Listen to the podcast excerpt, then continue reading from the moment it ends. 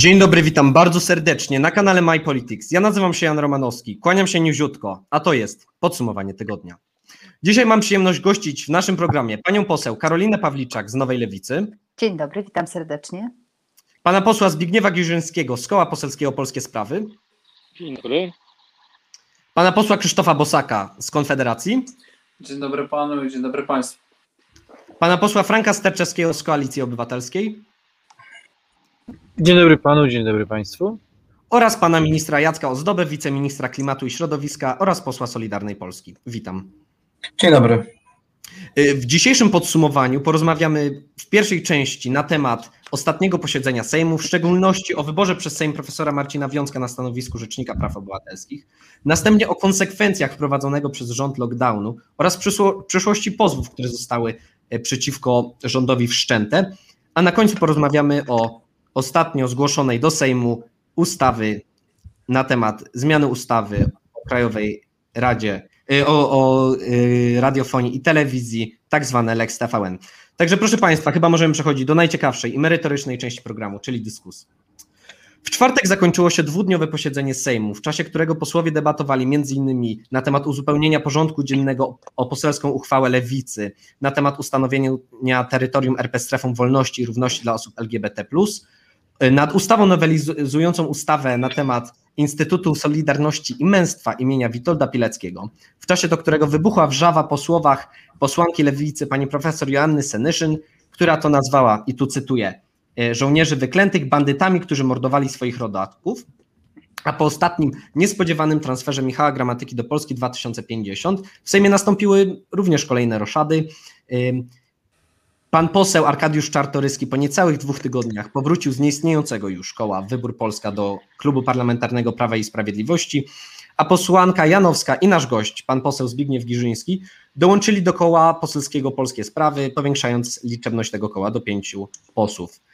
Co najważniejsze dla wielu Polaków, dla wielu komentatorów, w końcu po prawie roku i sześciu głosowaniach Sejm ponad podziałami partyjnymi większością 380 posłów zagłosował za kandydaturą profesora Marcina Wiązka jako nowego Rzecznika Praw Obywatelskich, którego to teraz kandydatura trafi do Senatu, który na najbliższym posiedzeniu będzie debatował, czy tę kandydaturę zaakceptować, choć jak mówiła My Politics pani wicemarszałek Sejmu Gabriela Morawska-Stanecka, jak i wielu innych polityków w innych mediach, nic nie wskazuje na to, by Senat tę kandydaturę miał zablokować. Także jak Państwo podsumowujecie, oceniacie 34. posiedzenie Sejmu i to, co się na nim wydarzyło. I jako pierwszy głos zabierze pan poseł Zbigniew Giżyński.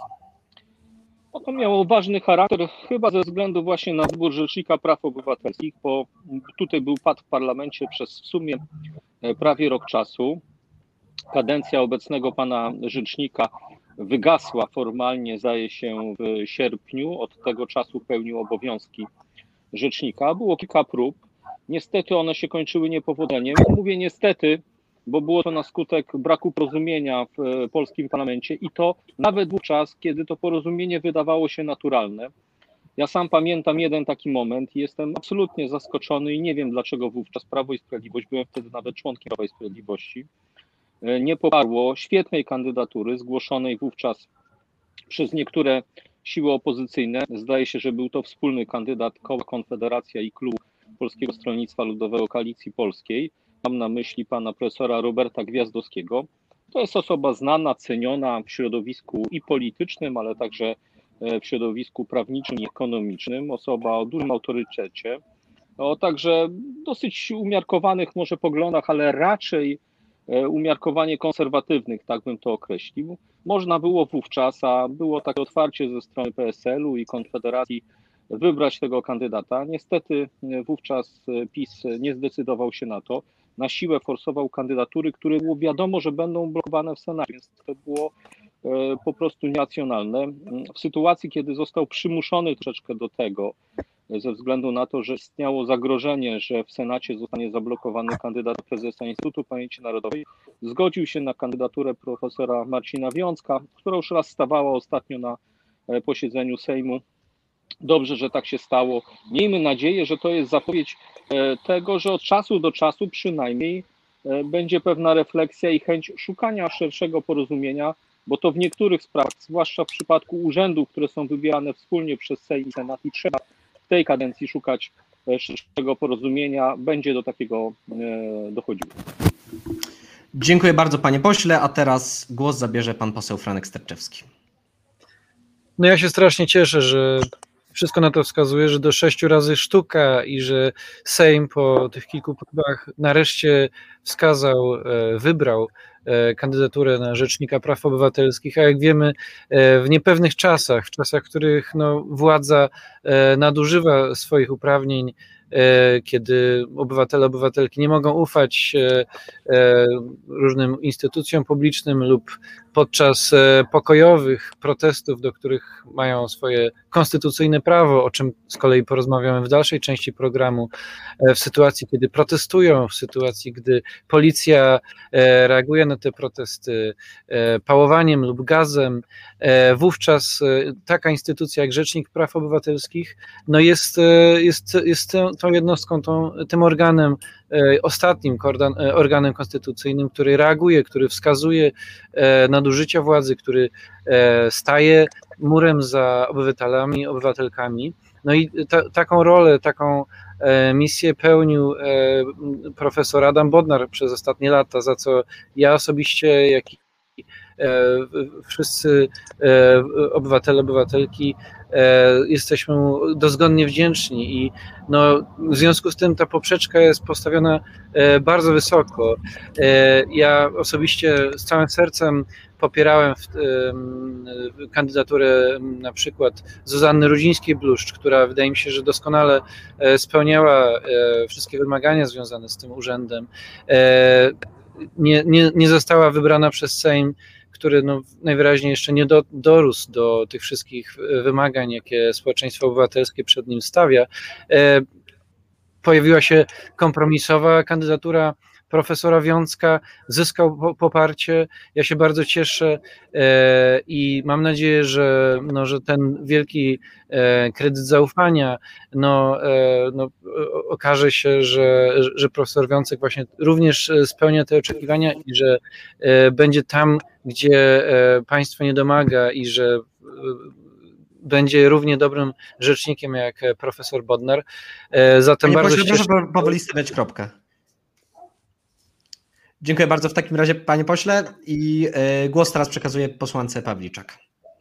Ja również mam nadzieję, że to jest już ostatnie e, okrążenie, szóste okrążenie, że Senat również e, wyda zgodę na, na tą kandydaturę i wreszcie ta ciągłość ochrony praw i wolności obywatelskich będzie zagwarantowana, bo o to przede wszystkim chodzi. No faktycznie byli poprzedni kandydaci, kandydatka głównie pani Zuzanna Rudzińska-Bluszcz popierana przez całą opozycję, którą dla zasady myślę nie poparło Prawo i Sprawiedliwość, czy też Zjednoczona Prawica w całości, a to również była doskonała kandydatka, która spełniała absolutnie oczekiwania i spełniała wszelkie kryteria, które które spełniać powinien Rzecznik Praw Obywatelskich.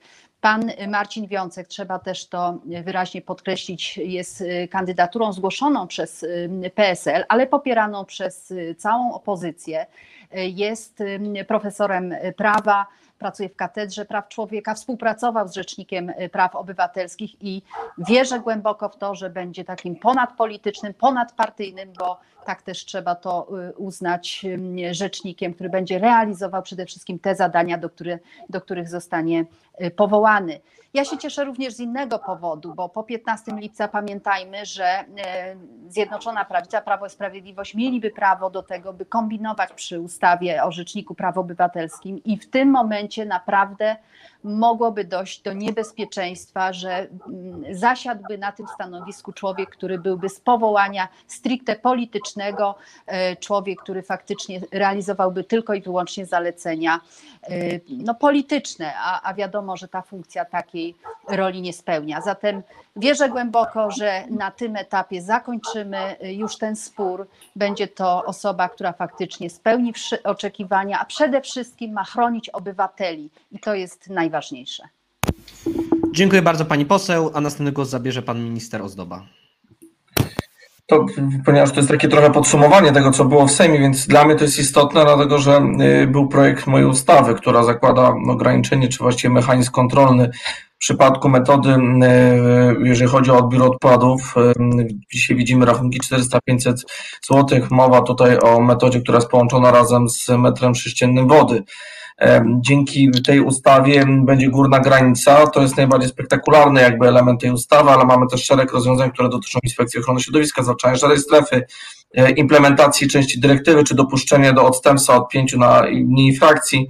A dlatego to muszę o tym powiedzieć, bo większość z Państwa tutaj zagłosowała za e, tym projektem, za co bardzo dziękuję. Bardzo ważny, wypracowany w kompromisie projekt ustawy m, o czystości i porządku w gminach. A co do Pana Rzecznika Praw Obywatelskich, akurat moje głosowanie Solidarna Polska wstrzymaliśmy się od głosu. Odbyliśmy spotkanie z panem profesorem. Bardzo szczerze mówiąc, yy, ciekawe spotkanie. Jestem zaskoczony. W wielu sprawach podzielam yy, poglądy pana profesora. E, Na przykład artykuł 18 Konstytucji, czyli Związek e, Kobiety i Mężczyzny, gdzie nie ma ewentualności odstępstw w polskim prawodawstwie. Tu pan profesor, profesor jednoznacznie mówił o tym, że nie może być jednopłciowych związków małżeńskich, e, zwierzchność prawa polskiego nad prawem europejskim, ale zadawałem też pytania co do demonstrowania swoich poglądów, jak to robił pan rzecznik Bodnar, czy na przykład demonstracje w obronie tak zwanych sądów, te demonstracje em, będą z udziałem nowego rzecznika, jeżeli pan profesor zostanie wybrany przez Senat, pan profesor powiedział jednoznacznie, że nie, że on jako rzecznik e, praw obywatelskich nie będzie mógł brać udziału jako organ państwa, organ konstytucyjny właśnie w tych demonstracjach, co świadczy o tym, że będzie prowadził inną politykę, niż też e, pan e, rzecznik Bodnar, co mnie osobiście bardzo cieszy, bo ja krytycznie podchodzę do, krytycznie oceniamy jako Solidarna Polska e, pana Bodnara. Tu zupełnie inna linia, rozmawialiśmy o, kwestii reprywatyzacji, o mieniu bezspadkowym. Tu również poglądy nasze są zbieżne i co, co zaskakujące, zadawałem pytania dotyczące aborcji. Czy uważa, że to jest prawo człowieka? Pan profesor powiedział jednoznacznie, argumentując, powołując się na międzynarodowe prawodawstwo, że to nie jest podstawa do mówienia, że dostęp do aborcji to jest prawo człowieka, co również jest poglądem moim. Nasze wstrzymanie bardziej wynika z tego, że jesteśmy tutaj y, zdystansowani z uwagi na to, że to był jednak kandydat zgłoszony przez opozycję i muszę przyznać, że y, być może to była gra pana profesora, ale mam wrażenie, że nie do końca opozycja powinna popierać pana profesora, bo moim zdaniem on nie, ma poglądów tych, które, o których mówią tutaj na przykład przedmówcy z lewicy. E, oczywiście trzymam kciuki, e, duży kredyt zaufania, ale e, tak jak wspomniałem, dla mnie te argumenty, które były poruszone są bardzo ważne, e, dlatego się proszę wstrzymałem, a nie głosowałem przeciw. Dziękuję. Dziękuję bardzo, panie ministrze. Jako ostatni głos w tej rundzie zabierze pan poseł Krzysztof Bosak. Proszę bardzo. Dziękuję bardzo w pierwszej kolejności za zaproszenie do tego podsumowania tygodnia. E, No, jeżeli byłoby tak, jak mówił mój przedmówca, czyli minister Jacek Ozdoba, e, to e, chyba nie powinniśmy o tym mówić, póki Senat, przypomnijmy, w którym jest większość opozycji, nie przegłosuje jednak profesora Marcina Wiązka na Rzecznika Praw Obywatelskich. Panie ministrze, proszę mieć się na baczności, bo się połapią, że pan profesor Wiązek ma w niektórych sprawach poglądy konserwatywne i go jednak zablokują. E, Tak serio bardziej mówiąc, to ja myślę, że e, nikt o tym z moich przedmówców nie wspomniał, że jest po prostu zakulisowe porozumienie. E, Wiemy, że Jarosław Kaczyński zwlekał bardzo długo z daniem zielonego światła swoim posłom, by poparli jakiegokolwiek kandydata niezwiązanego stricte z PiSem i z powodów takich na swój sposób teatralnych wystawiał tych partyjnych kandydatów. E, dlatego że od dawna był apetyt w PiSie, żeby zrobić coś w rodzaju porozumienia. Na zasadzie my przepuścimy waszego kandydata na rzecznika praw obywatelskich, a wy przepuścicie naszego na e, prezesa Instytutu Pamięci Narodowej. I przypomnijmy, że mamy pana e, doktora Karola Nawrockiego, dotychczas pełniącego funkcję dyrektora Muzeum II Wojny Światowej, no, który na to stanowisko przez Sejm został przegłosowany, ale też potrzebuje aprobaty Senatu. Więc e, najbliższe głosowania w Senacie dadzą nam odpowiedź, czy takie porozumienie zostało zawarte. Jeżeli obaj kandydaci zostaną przegłosować, będzie jasne, że, że właśnie tutaj takie porozumienie było. I osobiście uważam, że żeby było jasne, jeżeli takie porozumienie zostało zawarte, że jest to raczej dobra wiadomość. E, To znaczy, podważałoby to te wszystkie histeryczne tezy różnych publicystów o tym, że w Polsce toczy się jakaś wojna. Oznaczałoby to, że po prostu toczą się przy nieco histerycznych wypowiedziach różnych polityków w mediach, toczą się normalne negocjacje polityczne, które mogą, co ciekawe, skończyć się jakimś nawet finałem, który może dać pewien e, progres w polityce państwowej, dlatego że uważam, że jeżeli dr Karol Nawrocki zostanie prezesem IPN-u, a profesor Marcin Wiącek zostanie rzecznikiem praw obywatelskich, to w obu tych instytucjach będzie zmiana na lepsze. Jeżeli chodzi o Rzecznika Praw Obywatelskich, to jednak obok tych konserwatywnych poglądów warto podkreślić, e, że podkreślał on też takie poglądy, które z perspektywy konserwatystów są trudne do zaakceptowania. Między innymi mówił o tak zwanym Panie gender pośle, proszę powoli, powoli stawiać kropkę. Już kończę tak. Luce płacowej, e, że chciałby ją zwalczać. Dyskusyjna jest w ogóle metodologia liczenia tej tak zwanej luki płacowej. I druga sprawa, no to też krytykował mocno, moim zdaniem jednak racjonalny wyrok Sądu Najwyższego. To znaczy, że tak zwane czyste powietrze nie jest dobrem osobistym. Przypomnijmy, że gdyby wyrok był inny, to mogłoby to skutkować masowymi pozwami i odszkodowaniami, które wszyscy płaciliby wszystkim, całkowitą destabilizacją jakiegoś normalnego porządku prawnego. W tej chwili jest tak, że tylko jeżeli ktoś pośle. uszczerbek na zdrowiu, to może o odszkodowanie się starać. Dziękuję bardzo, panie pośle. Nie widzę adwocem w tej rundzie. E, Także przejdźmy do kolejnego zagadnienia, do kolejnego tematu, czyli kwestii lockdownu. E, W zeszły poniedziałek, czy w ten poniedziałek jeszcze, późną nocą, Sąd Najwyższy opublikował wyrok o uwzględnieniu kasacji Rzecznika Praw Obywatelskich w sprawie otrzymania przez dwóch mężczyzn mandatów za udział w zgromadzeniu publicznym, w którym to Sąd Najwyższy stwierdził, że wprowadzenie zakazu zgromadzeń w postaci rozporządzenia, a nie ustawy, był bezprawny i sprzeczny z konstytucją. Za to w czwartek wieczorem w warszawskim sędzio, y, są- sądzie okręgowym y, branża fitness złożyła pozew zbiorowy przeciw rządowi i ministrowi zdrowia, domagając się sądowego ustalenia odpowiedzialności odszkodowawczej Skarbu Państwa w związku z ograniczeniami, a wręcz zamknięciu branży fitness y, na wiele miesięcy. A branża gastronomiczna dalej się przygotowuje i zapowiada złożenie takiego zbiorowego pozwu niebawem. Także czy Państwo uważacie, że polski rząd złamał prawo wprowadzając lockdown i czy poniesie z tego tytułu konsekwencje? Jako pierwszy na tak postawione pytanie odpowie członek tego rządu, czyli pan minister Ozdoba. To jest y, tak naprawdę materia sporu prawnego. Czy tego typu obostrzenia y, mogły być wprowadzane rozporządzeniem? Nie chciałbym je zero-jedynkowo tego oceniać, bo należałoby to oczywiście rozłożyć na czynniki pierwsze, przeanalizować ze wcześniejsze orzecznictwo, również też Sądu Najwyższego. To jest pełna odpowiedzialność tych, którzy wprowadzali tego typu rozwiązania akurat drogą rozporządzenia. Ja akurat na etapie e, rzeczywiście wpro- wprowadzania tych obostrzeń miałem wątpliwość, czy, czy ta droga będzie właściwa. E, Potrzebowałbym czasu trochę na to, aby zaznajomić się i wydać pewną opinię, która by skutkowała ewentualnie no, przybliżeniem, bliżej bym był odpowiedzi. To nie jest jednoznaczne. Tutaj widzę też pewien stan wyższej konieczności, terminy, e, które, które tutaj były w ramach wprowadzania tych obostrzeń. E, Pewne pełnomocnictwa ustawowe, które de facto zaistniały w ramach prawodawstwa e, w parlamencie, ale e, na, na marginesie przy okazji tej sprawy powiem, że jest jedno z mm, spraw, która została wszczęta między innymi na podstawie mojego zawiadomienia do prokuratury na panią Martę L., która w, w dobie epidemii, pandemii pluła na policjanta, co w mojej ocenie e, było naruszeniem e, przepisów e, wynikających z kodeksu karnego. Taka rzeczywiście informacja dotarła do nas już do opinii publicznej, że taki akt oskarżenia i pani Marta L. będzie miała problem z tego tytułu i chciałbym powiedzieć, że to jest, to jest akurat podstawa prawna, która jest poza kwestią też pandemiczną, bo e, czym innym jest ocena, czy takie zgromadzenia miały e, prawo mieć miejsce, czym innym jest kwestia plucia na kogoś, czy też e, właśnie zachowywania się w sposób, który godzi w dobre imię policjanta, policjanta na służbie, funkcjonariusza publicznego. Akurat tu uważam, że policja zachowała się bardzo odpowiedzialnie, wysokie standardy policji. Ta nagonka, która była ze strony opozycji jest niewłaściwa, bo w krajach demokratycznych plucie na policjanta zawsze jest gorzej traktowany, jest wtedy zdecydowanie bardziej brutalna jest wtedy policja. W polskim systemie jest widać, że ta wyrozumiałość jest dla mnie często wielokrotnie nawet niezrozumiała, dlatego że nie wolno czegoś takiego po prostu robić. To jest obrażanie państwa. Dziękuję. Dziękuję bardzo panie ministrze, a głos, następny głos zabierze pani poseł Pawliczak. Proszę bardzo. Z tego wyroku kasacyjnego wynika, że rząd nie mógł zakazać zgromadzeń takie jest orzecznictwo, taki jest precedensowy wyrok, ale y, nawiążę oczywiście do tych obostrzeń, że rząd również nie mógł nakładać obostrzeń na podstawie takich regulacji prawnych jak y, y, zarządzenia czy rozporządzenia. I żeby była jasność, jestem absolutnie zwolennikiem szczepień, jestem zwolennikiem obostrzeń w sytuacji pandemicznej, natomiast wszystko to musi mieć odpowiednią podstawę prawną.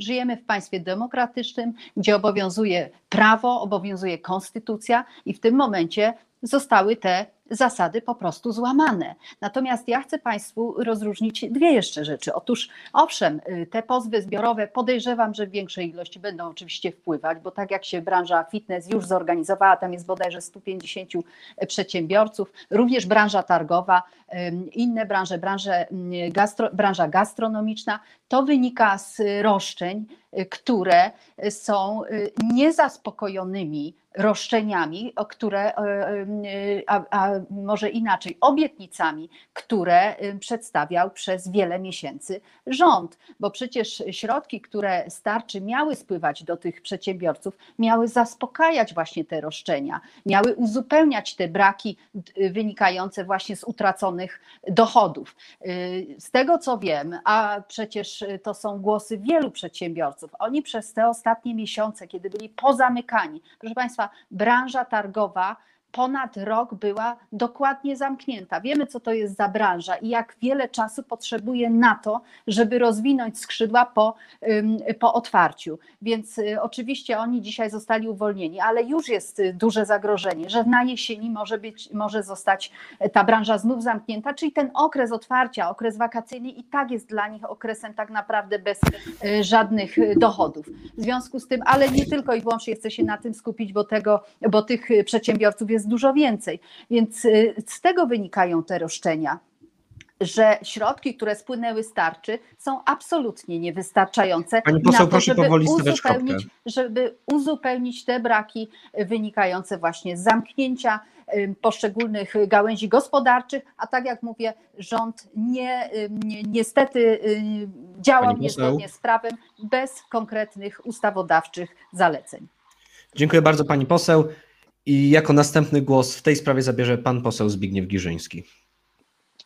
Jak to dobrze, że mamy wakacje, bo zdaje się, że koronawirus ze względu na swój stosunkowo młody wiek, podobnie jak młodzież szkolna, wyjechał na wakacje i wreszcie otworzono cały szereg branż. Źle się stało, że po pierwszym okresie w, w ubiegłym roku, wiosną, kiedy trochę cały świat zwariował, ze względu na to, że było coś, co było nieznane i w naturalny sposób pod wpływem lęku, strachu, e, trochę postępowaliśmy e, nieracjonalnie i to było uzasadnione. Ja o to nie mam do nikogo pretensji ani w Polsce, ani w innych krajach. E, natomiast w momencie, kiedy już mniej więcej było widać, jak to funkcjonuje, jakie są zagrożenia, jak sobie z, te, z czym z, z, tym trzeba radzić, to wówczas trzeba było podejmować działania, po pierwsze zgodne z polskim prawem, po drugie racjonalne. Niestety nie skorzystano z tych rozwiązań, nie wprowadziliśmy, jeżeli już e, ktoś chciał zamykać poszczególne sektory gospodarki, trzeba było wprowadzić stan nadzwyczajny. Robiono to w sposób e, nie do końca zgodny z prawem. Mam nadzieję, że już nigdy nie będzie sytuacji takiej, że będą zamykane całe gałęzie polskiej gospodarki. Bo jeżeli ktoś się boi, czy to koronawirusa, czy innego jakiegokolwiek zagrożenia, to niech nie idzie do restauracji albo niech nie idzie na siłownię czy na basen. Natomiast jeżeli ktoś się nie boi, to ma prawo korzystać ze wszystkiego, bo żyjemy w wolnym kraju, w wolnym świecie i powinniśmy sami decydować o tym, gdzie chodzimy, na co mamy ochotę, a rząd, jakikolwiek on nie był, powinien jedynie zapewnić nam bezpieczeństwo w wymiarze ogólnym, natomiast nie powinien kierować naszym życiem. Dlatego nigdy nie powinno być sytuacji, że jesteśmy w ten sposób traktowani, jakbyśmy byli ludźmi, za których trzeba podejmować każdą decyzję, nawet taką, czy iść na siłownię albo do restauracji. Dziękuję bardzo, panie pośle. I jak głos jako następny zabierze Franek Sterczewski. Proszę bardzo. No ten wyrok jasno wykazuje, że rząd po prostu ma E, czego sam sobie życzył, e, nie wprowadzając odpowiednich regulacji prawnych, e, które dopuszcza konstytucja, które dopuszcza polskie prawo, e, to znaczy nie wprowadzając stanu wyjątkowego, lecz właśnie sterując państwem w sposób ręczny, w sposób e, taki ad hoc, e, za pośrednictwem rozporządzeń, no wówczas widzimy, że wiele z tych decyzji, tych obostrzeń, tych zamknięć, no okazuje się, że było nielegalnych. Zresztą to cały czas mówiliśmy po prostu jako opozycja, że te kroki są e, robione tylko po to, żeby rząd próbował e, pozbyć się odpowiedzialności za zamknięcie wielu branży, za uniemożliwienie pracy no, milionom ludzi. W związku z tym e, teraz protestuje branża fitness, e, e, swoje pozwy składają i to jest absolutnie zrozumiałe i, i bardzo im kibicuję. Mam nadzieję, że będą te pozwy wygrywa, wygrywali. Ale w kolejce są kolejne branże, jest branża turystyczna, jest oczywiście branża targowa. E, u nas w Poznaniu, e, w, w których e, międzynarodowe targi poznańskie są no, jednym z najważniejszych kół zamachowych dla miasta i regionu, no widzimy, co oznaczało zamknięcie branży targowej na, na rok. To nie tylko chodzi o wystawców, to chodzi o ludzi, którzy budowali te ekspozycje, chodzi o wszystkich pracowników, pracowniczki, którzy obsługiwali gigantyczne wydarzenia, na które setki tysięcy ludzi, no, w sumie miliony rocznie odwiedzało i ci wszyscy ludzie no, musieli jakoś przetrwać, jakoś sobie poradzić. W szczególności E, na tym lockdownie straciły osoby młode. E, w marcu e, bezrobocie wśród młodych wynosiło prawie 14% i to są wielkie problemy. Ale jeszcze chciałem nawiązać do, do też do protestów, które oczywiście, że były legalne, oczywiście, że ludzie mieli prawo protestować i oczywiście, że władza nie miała prawa ich blokować. W związku z tym zachowanie policji, e, nadużycia władzy, pałowanie ludzi, używanie gazu wobec pokojowo protestujących jest skandaliczne i nie powinno mieć miejsca. Dlatego teraz e, e, oskarżenia czy pozwy, które między innymi tutaj, jak sam powiedział, minister Ozdoba lub jego środowisko składają wobec organizatorek protestów, uważam za no, kuriozalne i no, raczej groteskowe i raczej to są takie próby odwracania kotem ogonem i, no, i mówienie... Panie pośle, proszę powoli kończyć. Co z tego, że e, policjant tutaj bił pałą i używał gazu, skoro, e, skoro e, ktoś okazał mu, nie wiem, brzydki palec lub, lub, lub nie wiem, nawet opluł. To jest, to jest po prostu no, bronienie oprawcy, a, a zadaniem nas, polityków, polityczek jest bronienie ofiar i, i mam nadzieję, że że, że większość Dziękuję. polityki taka będzie w przyszłości. Dziękuję bardzo panie pośle. Adwocem zgłosił pan minister Ozdoba. Proszę bardzo. Ja myślę, że to jest nie w porządku, co powiedział pan poseł, bo akurat tutaj miałem na myśli artykuł 226, paragraf 1 ustawy kodeks karny, dlatego że akurat pani Lempar w sposób wyraźny pluła na policjantów, obrażała wobec nich sformułowań, które są powszechnie uznane za obraźliwe i policjant y, tutaj w tym wypadku no nie może być obrażany, nawet jeżeli ktoś się zgadza czy nie, czy forma jest legalna, czy też nie, nikt nie ma prawa atakować policji. Policja chroniła obywateli przed tym, żeby nie doszło na przykład do konfliktu pomiędzy przeciwnikami różnych poglądów e, nie było w żadnym wypadku tutaj agresji. No jeżeli ktoś udraża na przykład ruch, ponieważ jechało pogotowie, czy też e, e, zgromadzenie odbywało się na jezdni, która jest drogą używaną przez mieszkańców, to tego typu prośba o, o przejście dalej jest czymś naturalnym, że powinna być wykonana przez, przez obywateli, a to widzieliśmy pewne przepychanki, prowokowania, więc naprawdę nie wrzucajmy wszystkich do jednego worka. Jeżeli były jakieś nieprawidłowości, należy je oczywiście wyjaśnić, ale większość z tych zachowań, które przez opozycję jest uważana za właściwe, jednak jest niewłaściwe, bo nie można pluć na policjanta, na nikogo nie można pluć, nie można obrażać, należy za to przeprosić, pan powinien przeprosić za panią Lempart i za pozostałe osoby, które się zachowały w sposób niewłaściwy. Nie wolno pałować, gazować i tak samo e, poseł Kowalski teraz tak samo górnikami też blokują ruch, więc no, mała hipokryzja z pańskiej strony. No, jeżeli dojdzie do zablokowania głównej ulicy i nie ma na to zgody, to rzeczywiście należy zwrócić uwagę i policja powinna wykonać swoje obowiązki. Na pewno też tak było. Tutaj jeszcze adwocem zgłosiła pani, pani poseł Pawlicza, także proszę bardzo pani poseł. Tak, y, panie redaktorze, y, szanowni państwo, ja chcę po prostu w szoku, y, widząc to i słysząc, co mówi pan minister Ozdoba. Mam nadzieję, że będzie równie konsekwentny w stosunku do swoich kolegów y, politycznych z y, jednego w sumie ugrupowania, w stosunku do pana Kamińskiego, pana Sasina, w stosunku do tych osób, do pana mm, Dworczyka, którzy na przykład odpowiadali za wydruk kart do głosowania i stratę 70 milionów publicznych pieniędzy. Tutaj pan tego nie widzi, tak? Nie widzi pan nic drożnego w tym. Natomiast przyczepia się pan tak naprawdę do, legalnych, do legalnego zgromadzenia i żeby była jasność, to również minister zdrowia z pana politycznego obozu powiedział, że te zgromadzenia nie miały absolutnie żadnego wpływu na wzrost zachorowalności. Więc y, państwo tutaj wrzucacie, zastraszacie tak naprawdę kobiety tymi pozwami, bo to jest próba zastraszania, a jednocześnie odwrócenie uwagi od poważnych zaniedbań, wręcz przestępstw, którymi niestety mogą się pochwalić ministrowie z państwa rządu. Czy pan minister chciałby się odnieść do tych słów pani poseł Pawliczak? Tak, to ja zupełnie być może zostałem źle zrozumiany. Ja w ogóle do tego się nie odnosiłem. Ja nawet powiedziałem, że nie chciałbym oceniać, czy to legalne, czy nie, ale dla mnie przekraczaniem, przekroczeniem prawa to jest sposób oczywisty, że jest penalizowany czyn w postaci obrażenia funkcjonariusza publicznego. Policjanta, plucie na niego jest niewłaściwe. No, że tam nie było żadnej interwencji. Pani naprawdę nie widziała tej sytuacji, kiedy pani Lepard podchodziła do policjanta KH i pluła w jego stronę. No, to jest na nagraniach, więc y, nie zamykajmy tutaj, nie róbmy sobie takich klapek, dobrze, bo to nie chodzi obronę demonstrującą, tylko chodzi o kwestie takie, że nie wolno czegoś takiego jest robić.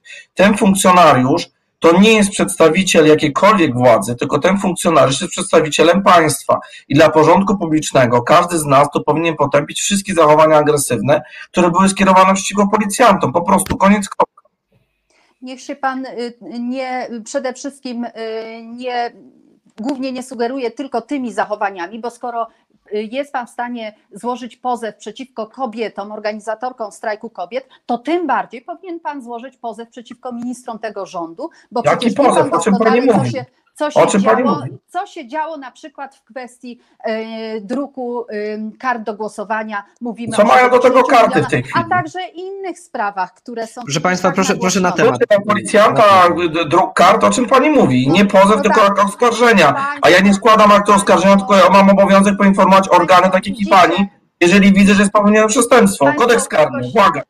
Nie, błagam. Panie ministrze, po prostu pan nie widzi tego, co robią ministrze, ministrowie w państwa rządzie, natomiast występuje pan jawnie przeciwko kobietom i to jest najgorsze. Przeciwko niewinnym kobietom, które zorganizowały legalne, zakładam, legalne zgromadzenie w Ale ja nie mówię o tym, czy to jest kwestia zgromadzenia legalnego, czy nie, tylko mówię o tym, że nie wolno pójść na policjanta. O czym pani mówi? No. Są dwie zasadnicze różnice. Nie, to, pozew jest zdecydowanie dużo szerszy. A tam nie ma żadnego pozwu. W szerszym tam jest akt oskarżenia, czy tam nawet jest. Jest akt no oskarżenia w szerszym. W szerszym no, ale tam jest zaplucie też. Proszę Państwa, stoimy trochę w miejscu, a jeszcze został pan, pan, pan poseł Bosak w tej, y, w tej części dyskusji, także jeżeli będą chcieli Państwo wrócić, jeszcze odnieść się do jakichś słów, to, to po, po wypowiedzi pana posła. Panie pośle, proszę bardzo.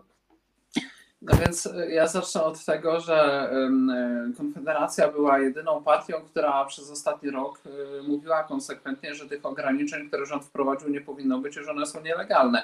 Widzę, że teraz do nas się przyłączyła Lewica, przyłączyła się do nas Koalicja Obywatelska. Zaraz się okaże, że się przyłączy PiS albo jego partie koalicyjne. Natomiast apeluję do internautów, którzy nas oglądają, żeby mieli dłuższą pamięć i pamiętali, kto jednak akceptował rządowe ograniczenia i w Sejmie, e, i ogólnie w gospodarce. No i to oczywiście były wszystkie te partie, które my nazywamy bandą czworga. One się w żaden sposób między sobą nie różniły. Poza tym, że teraz oczywiście będą atakować rząd. I jak wygląda sytuacja prawna? E, konstytucja stwierdza jasno, że ograniczyć e, wolności można w drodze ustawy. E, również e, jakby szczególne sytuacje, na szczególne sytuacje jest przewidziany w Konstytucji instrument stanu nadzwyczajnego, nie wyjątkowego, jak mówił jeden z przedmówców, ale nadzwyczajnego i mamy trzy w Konstytucji stany nadzwyczajne, stan wyjątkowy, stan wojenny i stan klęski żywiołowej. Na tą okoliczność najwłaściwszy byłby stan klęski żywiołowej, bo ma właśnie związek z zagrożeniem naturalnym. Z perspektywy czasu trzeba stwierdzić, że jednak, choć sam byłem jednym z polityków w Polsce, który mówił, że jeżeli rząd chce wprowadzać ograniczenia, to powinien wprowadzić stan klęski żywiołowej, tak samo legalne odsunięcie wyborów prezydenckich było możliwe tylko na bazie wprowadzenia stanu klęski żywiołowej. Natomiast z perspektywy czasu uważam, że nawet wprowadzenie stanu klęski żywiołowej nie było niezbędne. Jedyne, co należało zrobić, jeżeli rząd uważał to za niezbędne, to uchwalić ustawę, która by wskazywała, jakie środki ostrożności należy stosować. I to wszystko. Ograniczenie wolności zgromadzeń, w mojej ocenie, w, poprzez rozporządzenie ministra zdrowia było całkowicie bezprawne i w tej chwili przed sądami to już wychodzi. Ograniczenie wolności gospodarczej w, dronie, w drodze rozporządzenia ministra zdrowia, w mojej ocenie, również było całkowicie bezprawne. I moim zdaniem no, będziemy wszyscy jako podatnicy płacić wielkie odszkodowania. Rząd poświęci furę pieniędzy na to, żeby teraz przeciągać tę sprawę w sądach e, przez lata. I to wszystko wynika z potwornej arogancji, pewności siebie i dyletanctwa całej klasy politycznej. Bo jeszcze raz to podkreślę, że przez ostatni rok nikt poza nami na te aspekty nie zwracał uwagi. Nawet próba nowelizacji regulaminu Sejmu była przeprowadzona nielegalnie w Sejmie przez wszystkie partie poza Konfederacją, która to oprotestowała. Przypomnijmy, że Lewica, PSL, Platforma Obywatelska i PiS dogadały się, kontrolują prezydium Sejmu i próbowały bez głosowania w Sejmie zmienić regulamin Sejmu. Myśmy byli jedyni, którzy przeciwko temu zaprotestowali, więc wy wszyscy macie na ustach praworządność, ale tak naprawdę macie ją gdzieś i trzeba to powiedzieć ja, otwarcie. Jeżeli chodzi o zgromadzenia, to nie była tylko kwestia strajków kobiet, chociaż oczywiście uważam, że przeciwnicy wyroku TK mieli pełne prawo protestować w sposób legalny. Blokowanie ulic nie było legalne, wychodzenie na, na, Panie pośle, na proszę chodniki, rejestrowanie zgromadzeń było. Natomiast mieliśmy też Marsz Niepodległości, który był utrudniany na różne sposoby przez policję, a część uczestników była y, po prostu zaatakowana czy bita. Mieliśmy wiele manifestacji antylockdownowych y, czy przedsiębiorców, gdzie lepiano ludziom mandaty albo nawet je zatrzymywano, czy też spychano i pałowano. I e, wszystkie, wszyscy ci obywatele, którzy wychodzili na jakiekolwiek zgromadzenia w ciągu ostatniego roku, e, mają takie same prawa i wszystkie te prawa były przez ostatni rok łamane, ale widzę, że pośle, zaraz pan będzie wyłącznie na uczestnikach manifestacji proaborcyjnych. No wypadałoby chociaż dla zasymulowania obiektywizmu wspomnieć o wszystkich innych manifestacjach. Ostatnie ale zdanie, panie pośle, widzieć, proszę. pani poseł, że właśnie manifestacje w obronie wolności gospodarczej tak naprawdę jakby w ogóle nie zauważyliście, że one były. Że tam też prawa były łamane, tylko ciągle kobiety i kobiety. A kobiety też mają podzielone poglądy i są kobiety, które są pro-life. Proszę też o tym pamiętać. I y, chęć, chęć zgłoszenia adwocem zgłosiła pani poseł Pawliczak. Proszę bardzo. Tak, odnośnie słów pana, pana posła Bosaka, który mówi o różnych nielegalnych działaniach y, w obszarze, w obszarze y, postępowania posłów w Sejmie, to chcę też również zaznaczyć, że Państwo od początku mówiliście, że nie ma pandemii, nie ma koronawirusa, że to jest, może też to było w Państwa opinii nie nielegalne. Powtarza Pani, no, są posłowie pani z Państwa ugrupowaniu, mediach są, i w internecie. Absolutnie nie, są posłowie w Państwa ugrupowaniu, zresztą ostatnie, ale ja Panu nie przerywałam. Ostatnie wydarzenia w Sejmie. Prawdę, nie ostatnie... Proszę Państwa, proszę Państwa, zaraz, zaraz Pan poseł będzie miał, miał chwilę, żeby się odnieść do słów Pani Ostatnie poseł. wydarzenia w Sejmie i wyproszenie Państwa y, z posiedzenia właśnie w trakcie, Nikt kiedy nie, nie potrafiliście... Pani kłamie. Kiedy, panie pośle, panie my... pośle, za, za, chwilę Panu udzielę głosu. Ale proszę prowadzącego, żeby interweniował, kiedy są mówione kłamstwa. Jedyna osoba, która wyszła z sali to posłanka PiS, Pani Siarkowska. Nie, opuścił również państwa poseł y, salę sejmową, na to zwróciłam również uwagę. Nie Rozumiem tutaj dla, dla, widzów, dla widzów, którzy nie oglądali posiedzenia Sejmu, pani, pani poseł najprawdopodobniej zakładam, że nawiązuje do wyrzucenia posła Brauna z obrad przez panią marszałek Witek tak, oczywiście. No to to było wykluczenie no, z obrad, a nie no właśnie, z no ale, ale było efektem, ale było efektem określonych zachowań. Nie zakładacie maseczek, narażacie innych. Y, są również posłanki, które spodziewają a jak się dziecka na posiedzeniu. Chodzi, to pani tego nie widzi, na posiedzeniu chodzą, y, na posiedzenie wchodzicie państwo, ale ja nie mogę tak Panie pośle, panie pośle, za chwilę proszę, za chwilę panu udzielę głosu, naprawdę. Elementarny brak kultury. Ja słucham tych bzdur, które pan mówi. Proszę wysłuchać również mnie, a ja bzdur nie opowiadam bo mówię prawdę, dokładnie mówię tak, jak wygląda. To od początku Państwo kwestionowaliście pandemię, kwestionowaliście tą y, wywoływaną tym wirusem choroby. Także, y, panie pośle, dzisiaj może Pan oczywiście mówić, że pandemia też była nielegalna, tylko proszę naprawdę sumować to z tym, co się wydarzyło przez ten ostatni rok, ile ludzi umarło, jak wiele osób zachorowało i naprawdę Pana pana słowa są absolutnie niewiarygodne i to, co Pan mówi. Pani poseł, dajmy teraz Panu posłowi Bosakowi się odnieść do Pani słów. Proszę bardzo. Nikt z nas nie negował ani wirusa, ani pandemii. Powtarza Pani stereotyp rozpowszechniony w środowisku lewicy, które uważa się za jedyne oświecone, które cokolwiek rozumie z ochrony zdrowia i z publicznej polityki. Myśmy zawsze krytykowali środki, które rząd przedsięwziął w celu ochrony społeczeństwa. Uważaliśmy, że więcej jest tych środków szkody niż pożytku. Z części środków, bo niektóre zostały przedsięwzięte właściwe. Sami napisaliśmy pisma do wojewody, że ludziom na kwarantannie możemy nosić jedzenie. Dostaliśmy odpowiedź od wszystkich wojewodów, że sobie państwo świetnie radzi i zatrudniło do tego Wojska Obrony Terytorialnej. Jako jedna z pierwszych sił w Polsce, zanim jeszcze w Polsce było wiele zachorowań, po konsultacjach w kancelarii premiera zdrowo ponad rok temu, powiedzieliśmy, że y, należałoby zamknąć ruch lotniczy, żebyśmy nie mieli zbyt wielu zakażeń w Polsce. Więc to, co pani mówi, jest nieprawdą. Pani po prostu y, żyje jakimś stereotypem, y, który pozwala wam czuć się jakimś lepszym gatunkiem człowieka, a nie rzeczywiście analizować to, co mamy do powiedzenia. W kwestii zaś maseczek, to ja tylko po prostu nadmienię, że tak owszem, zakładamy je bardzo niechętnie, a niektórzy z nas ich w ogóle nie zakładają. Natomiast w Sejmie nie jesteśmy wyjątkami. To, co nas różni od posłów Lewicy czy Koalicji Obywatelskiej, to jest po prostu brak hipokryzji. Ja osobiście na sali sejmowej widziałem e, lidera Lewicy Włodzimierza Czarzastego bez maseczki, byłego lidera Platformy Obywatelskiej e, pana Schetynę wielokrotnie bez maseczki i wielu, wielu innych posłów. I e, proszę mi wierzyć, oni naprawdę zakładają te maski przy kamerach. Oni wiedzą, że to jest bez sensu. E, natomiast po prostu odgrywają spektakl przed społeczeństwem i ten spektakl przemocą narzucają innym. Pani poseł, proszę. Ja już bardzo głosu, krótko, ale proszę w miarę szybko, bo musimy tak, jeszcze przejść do kolejnego krótko, tematu. bo absolutnie pan poseł mówi nieprawdę. Przecież jeden z państwa posłów, z państwa ugrupowania, czy też klubu, bo nie wiem, to ugrupowanie, y, ten klub jest pewnie podzielony na określone y, frakcje, nawet napisał książkę, nie będę tego reklamować, o tym, y, jak ta pandemia wygląda i że to nie kwestionuje, książka, to i kwestionuje, i kwestionuje absolutnie to, co się Widać, wydarzyło przez te ostatnie miesiące. Nawet ja nie, nie, nie dotykam nawet takich e, rzeczy, żeby Brawo. kompletnie sobie nie, za, nie zaśmiecać umysłu. Proszę Państwa, proszę Państwa, proszę Państwo o kwestionujecie to, co się wydarzyło przez te ostatnie miesiące i niestety to jest kłam, który y, powtarzacie ciągle na każdym posiedzeniu A, Sejmu. Nie nosicie maseczek i nie wchodźcie na to posiedzenie. Pani poseł, to niech Pani teraz założy maseczkę, jak Pani jest taka przekonana. Pani poseł, jeszcze zanim przejdziemy do kolejnej rundy, ja bym poprosił, e, żeby Pani się odniosła też do słów posła Bosaka, na temat zarzutu, że, że, że państwa posłowie, posłowie lewicy, ale również posłowie koalicji obywatelskiej nie noszą maseczek na, na sali plenarnej. Czy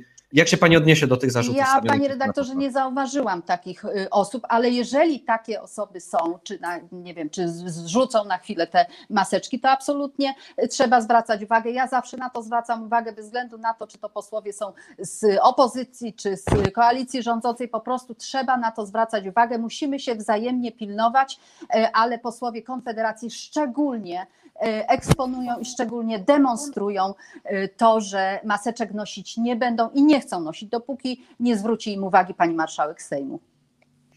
Dziękuję bardzo za tą burzliwą dyskusję i teraz przejdziemy do ostatniego tematu dzisiejszej rozmowy, czyli tak zwanego projektu Lex TVN. W, czwartkową noc do Laski Marszałkowskiej wpłynął poselski projekt ustawy o zmianie ustawy o radiofonii i telewizji z roku 1992, tak jak wspomniałem, nazwany w, medi- nazywany w mediach jako Lex TVN. Projekt ten jest mocno krytykowany przez media, opozycję oraz środowiska prawnicze jako uderzający wolność mediów, a szczególnie w stację TVN, która to należy w większości do amerykańskiego konsorcjum Discovery. Czy sądzicie Państwo, że ta ustawa jest faktycznie zagrożeniem dla wolnych mediów oraz że, przy, że przejdzie ona przez Sejm, czy, czy będzie to ustawa, która na poziomie pierwszego czytania, czy też komisji y, umrze? Jako pierwszy głos zabierze po raz kolejny pan Krzysztof Bosak. Dziękuję. Więc ja przede wszystkim sądzę, że ta ustawa nie wejdzie w życie. Rozmawiałem nieoficjalnie z różnymi politykami z obozu rządzącego i e, tam za kulisami tej sprawy jest jakieś nieporozumienie. Być może to jest element jakiejś gry, albo na po prostu odwrócenie uwagi opinii publicznej, albo być może jakichś toczących się negocjacji z Amerykanami.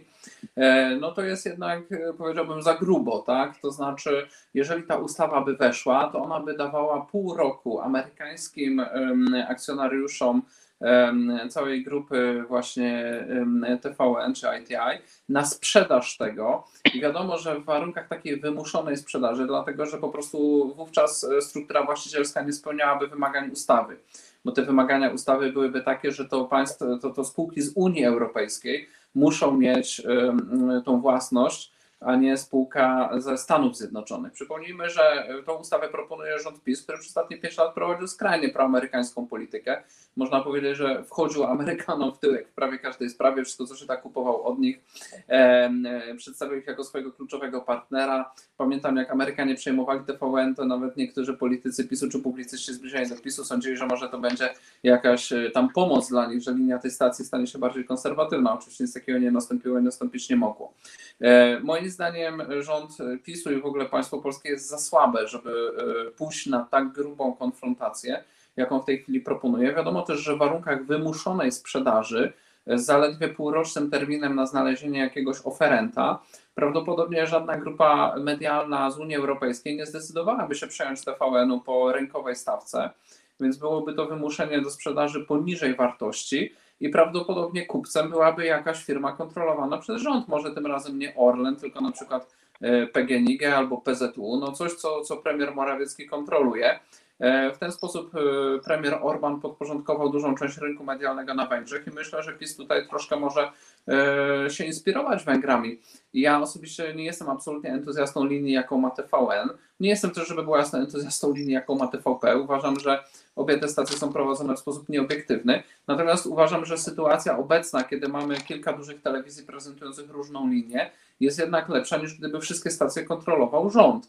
Gdyby z kolei zaproponowano ustawę, w której na przykład dano by 10 lat okresu przejściowego na dostosowanie się, tak żeby rynkowo rzeczywiście ta strategia biznesowa, która w tej chwili jest realizowana, mogła przynieść jakieś e, zyski lub po prostu zostać przetestowana, a następnie znaleźć jakiegoś kupca na to, to można by to w ogóle rozpatrywać. Ale dawanie pół roku na zmianę struktury właścicielskiej, gdzie wiadomo, że w biznesie takie rzeczy e, jak e, podejmowanie decyzji w tak dużych sprawach trwa miesiącami, E, i wymaga zaangażowania ogromnych środków, no to jest po prostu rodzaj takiego e, polityczno-prawno-biznesowego gangsterstwa. Panie pośle, proszę moim zdaniem niszczy klimat dla inwestycji w Polsce, dlatego że po lockdownach, po takich zmianach prawnych żaden inwestor przy zdrowych zmysłach nie będzie rozważał zainwestowania pieniędzy w Polsce, bo będzie wiedział, że rząd w każdej chwili może zmienić prawo i zmusić go do sprzedaży swojej inwestycji. Dotychczas w ten sposób traktowało się Rosję czy Białoruś.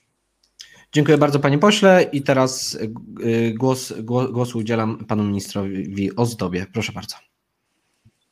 Znaczy, rozumiem, że wątpliwości dotyczą y, obecnego stanu prawnego jednego z, z, jednej z stacji telewizyjnych, ale pamiętajmy o tym, że po pierwsze to nie jest żadna nowa ustawa, tylko to jest nowelizacja ustawy, y, która ma na celu doprecyzowanie obecnych przepisów. E, ta kontrowersja dotyczy pewnie tego, że właśnie jest inny stan właścicielski tego podmiotu, o których najczęściej rozmawiamy, ale gdybyśmy popatrzyli na te standardy, no to te standardy są na przykład w Austrii, we Francji, e, w innych krajach europejskich. E, dlatego uważam, że niepotrzebne jest trochę takie duże emocje w tej całej dyskusji.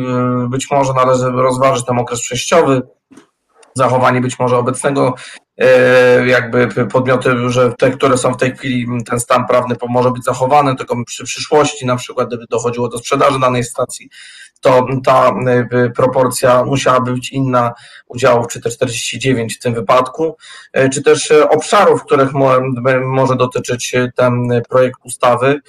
Dlatego sądzę, że w tej całej dyskusji no, zapominamy o tym, że to jest tak naprawdę mechanizm, który jest funkcjonujący w krajach europejskich i bardziej ja bym się obawiał tej próby zlikwidowania TVP niż tej nowej nowelizacji tej ustawy, bo właśnie likwidacja TVP spowodowałaby to, że ten pluralizm nie byłby zachowany, bo wiemy o tym, że przed rokiem 2015 tak naprawdę była jedna stacja, czy jedna narracja, niezależnie czy przełączyliśmy, już nie będę tu reklamował stacji telewizyjnych, no to cały czas było to samo. W tej chwili mam możliwość wyboru. No ta możliwość wyboru to jest element demokracji, dlatego czy się komuś podoba, czy nie, no sądzę, że jednak to jest większe zagrożenie. E, trochę zbyt odbiegamy od kwintesencji tej nowelizacji. E, panie ministrze, jeszcze nie odpowiedział Pan na drugą część tego pytania, czyli czy sądzi Pan, że ta ustawa przejdzie przez Sejm? To czy sądzę, czy nie sądzę, że w takim zero-jedynkowym, identycznym kształcie pewnie nie, bo widzimy, że jest wiele uwag do tego projektu ustawy. Ta dyskusja się dopiero rozpoczyna, jest to ścieżka legislacyjna.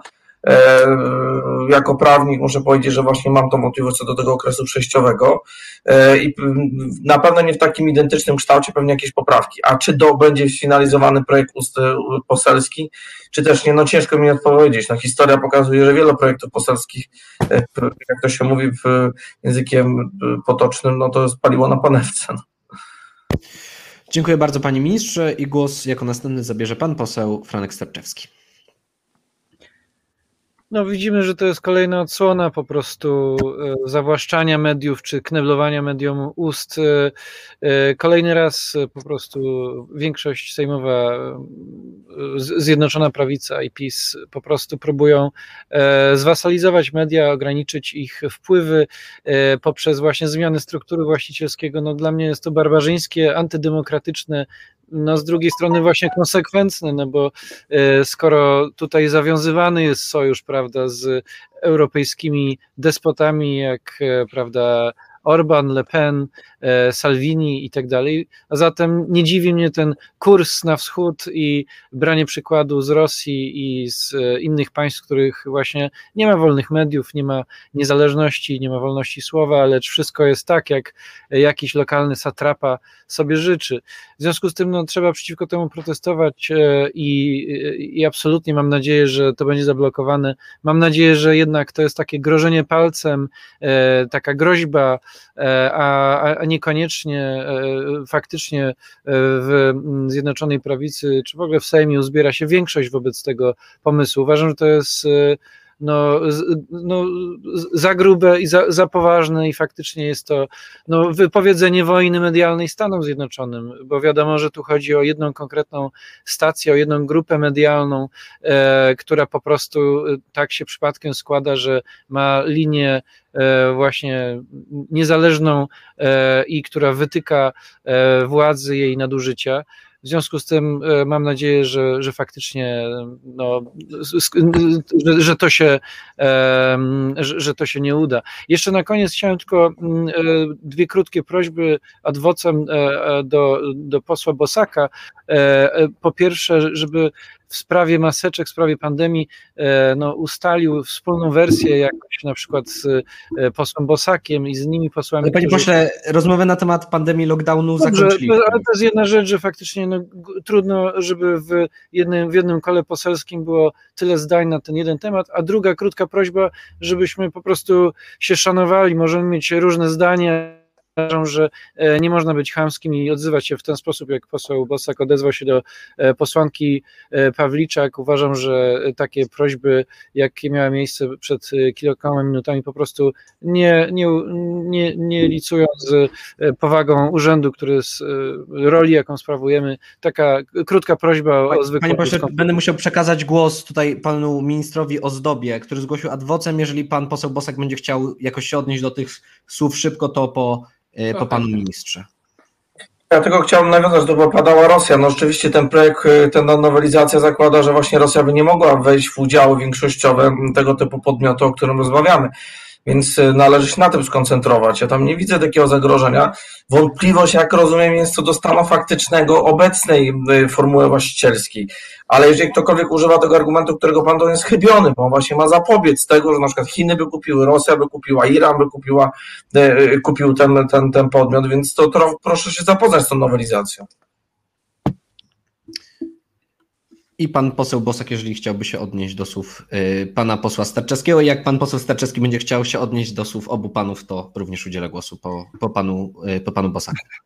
Znaczy, jeśli chodzi o różnice zdań, to, to ja myślę, że w każdym klubie, w każdym kole są możliwe różnice zdań myślę, że w Koalicji Obywatelskiej macie spore różnice zdań w różnych sprawach, macie dużą rozpiętość od jakichś osób umiarkowanie konserwatywnych po zielonych, którzy są partią lewicową y, i my także w Konfederacji mamy prawo w różnych sprawach się różnić. E, natomiast tych, o których tutaj rozmawiamy, czyli krytyki rządu i jego postępowania, bezprawności różnych działań związanych z, czy prowadzonych pod pretekstem pandemii i szkodliwych działań, to akurat się zgadzamy. E, więc tutaj nie ma potrzeby uzgadniania stanowiska. Natomiast jeżeli chodzi o moją wypowiedź e, do pani poseł Pawliczak z tym, z tą powiedzmy wezwaniem do założenia maseczki teraz w trakcie programu, no to wynikało ona wyłącznie z tego, że uważałem, że po prostu w niesprawiedliwy sposób pani poseł tutaj nas krytykuje i atakuje. Jeżeli panią uraziłem, to przepraszam. I nie było to moją intencją, żeby zniszczać poziom dyskusji, także, także przepraszam, jeżeli uraziłem. I pan poseł Franek Sterczewski, jeżeli chciałby się odnieść do słów panów, to ma pan mniej więcej 30 sekund do minuty. Ja tylko chciałem może w skrócie, że no jasne możemy mieć rozpiętość zdań, jasne, że e, klub Koalicji Obywatelskiej również z, z, słynie ze swojej różnorodności, ale no jest jedna rzecz, która łączy e, wszystkich e, odpowiedzialnych posłów, posłanki, wszystkie odpowiedzialne ugrupowania myślące przede wszystkim o zdrowiu Polek i Polaków w, w czasie, w, w, ostatnim czasie, a, a zatem, że pandemia jest, że wirus jest poważny, że zagrożenie jest i niestety no tylko w Konfederacji, e, a, również z, z, pojedynczymi przypadkami w innych e, e, w klubach, ale głównie to Konfederacja z posłem Brownem na czele i z książką, o której pan wspomniał, właśnie mówiła, że to jest pandemia, że to jest wymysł, że to są jakieś tutaj teorie spiskowe, a zatem to jest niebezpieczne, śmieszne i straszne zarazem, ale dlatego uważam, że po prostu no, no, powinniśmy nosić maseczki i pan, pan e, również Panie proszę, proszę już, już stawiać swoich e, kolegów i, i koleżan, kolegów z klubu i również zachęcać ich do odpowiedzialności. Y, udziel, teraz y, przypomnę pytanie najpierw, czyli tematem jest Lex TVN, a czy sądzicie Państwo, że projekt ten jest zagrożeniem dla wolnych mediów oraz że przejdzie on przez Sejm? Y, teraz głos udzielam Pani poseł Pawliczak. No to jest typowe zachowanie dla Prawa i Sprawiedliwości, dla Zjednoczonej Prawicy, że tak y, radykalne, mogę tak to ująć, y, i kontrowersyjne y, ustawy, projekty ustaw przedkłada właśnie pod osłoną nocy. Silne demokracje nie, nie boją się wolnych mediów. Państwo się wolnych mediów boicie. To jest próba zakneblowania, wyciszania, zastraszania tych mediów, y, które jeszcze potrafią mówić prawdę, a mówią tą prawdę y, dzień i noc i to, i to Wam właśnie przeszkadza. Zwracam się tu głównie do polityków y, prawicy. Czy ta ustawa wejdzie w życie? Nie wiem, bo zależy to pewnie tylko i wyłącznie od jednego człowieka, czyli Jarosława Kaczyńskiego. Jedno jest pewne, musimy głośno krzyczeć, musimy mówić, musimy pokazywać, co się dzisiaj dzieje w kraju. I w mojej ocenie to ta ustawa, ten projekt ma służyć przede wszystkim jednemu znowu podzieleniu społeczeństwu, społeczeństwa. PiS nie może żyć bez wojny. Trzeba atakować, trzeba dzielić, trzeba robić ferment.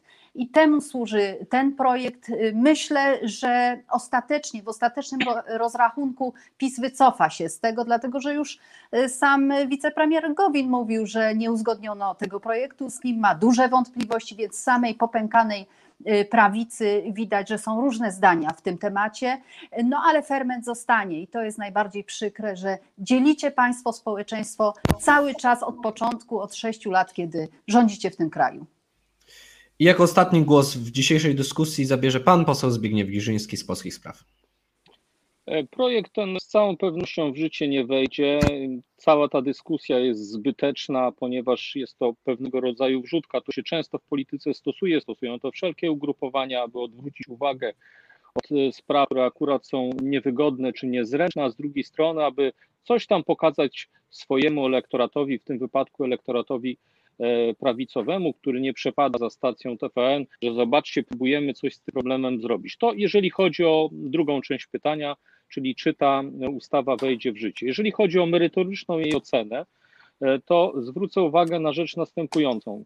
Żyjemy w XXI wieku i w systemie o charakterze wolnorynkowym. Jakiekolwiek regulacje e, powinny być robione z umiarem i naprawdę w ostateczności to, co próbuje się w tym wypadku robić, na pewno nie ma nic wspólnego z wolnym rynkiem i to już od tej strony należałoby skrytykować, ale przede wszystkim, i to na to także warto zwrócić uwagę, to jest kompletnie nieskuteczne. Jesteśmy w XXI wieku. Wystarczy wziąć telefon, usiąść u siebie na tarasie i można nadwać na cały świat, jeżeli ktoś jest popularny, by miał milionowe zasięgi. Mm, państwa stacja, w której jesteśmy, jest także doskonałym przykładem tego, że dzisiaj naprawdę próby regulowania tego typu spraw ustawami, a już zwłaszcza tak e, e, źle napisanymi, e, są pomysłem bezsensownym. I wreszcie rzecz, o której trzeba powiedzieć. To, co od jakiegoś czasu robi mm, niestety Prawo i Sprawiedliwość, ja to krytykowałem będąc w środku, zwracam na to uwagę, to są działania bezsensowne. To, co zrobiono w przypadku Polska Press, gdzie y, kupił y, tę spółkę i te lokalne gazety Orlen, to jest tylko przygotowanie gruntu dla jakiejś przyszłej ekipy, która przejmie władzę, bo żadna władza nie jest na wieki, y, tylko ktoś to wygrywa, dostaje na tacy, że tak powiem, instrument. Im więcej chcemy, żeby było wolności, tym jakiekolwiek by one nie były, powinny być rozproszone, a nie koncentrowane w ręku państwa, bo wówczas rzeczywiście przychodzi lewica, prawica, jakakolwiek inna formacja i za jednym pociągnięciem dostanie do ręki wszystko. To jest błąd, który będzie Prawo i Sprawiedliwość, ale przede wszystkim e, prawicę, bo ona będzie ponosiła odpowiedzialność za tego typu błędne decyzje, dużo kosztował i to niestety pewnie wkrótce tylko się ta władza zmieni. Dziękuję bardzo, panie pośle. Dziękuję państwu i, mo, jako, i widzom, jak i moim gościom za uczestnictwo w dzisiejszym podsumowaniu tygodnia. A naszymi gośćmi byli pani posłanka Karolina Pawliczak z Lewicy, Bardzo dziękuję. Dziękuję Państwu. pan Zbigniew Giżyński z Polskich Spraw, Kłaniam się, dobrego wieczoru. pan poseł Krzysztof Bosak z Konfederacji, Dziękuję bardzo i pozdrawiam serdecznie. pan poseł Franek Sterczewski z Koalicji Obywatelskiej Dziękuję bardzo, pozdrawiam dobrego weekendu. oraz pan minister Jacek Ozdoba z Solidarnej Polski. Dziękuję, do zobaczenia. Ja raz jeszcze dziękuję. Zapraszam już w tej chwili na Młodzież versus Stanisław Żółtek na kanale My Politics, które prowadzi Mikołaj Dowejko oraz zachęcam do śledzenia y, materiałów prosto z Sejmu, które zostały wydane jako pierwszy, pierwsze transmisje, pierwsze uczestnictwo kanału My Politics w Sejmie. Ja nazywam się Jan Romanowski, a to było podsumowanie tygodnia. Kłaniam się nisko, do widzenia i do zobaczenia. Do zobaczenia.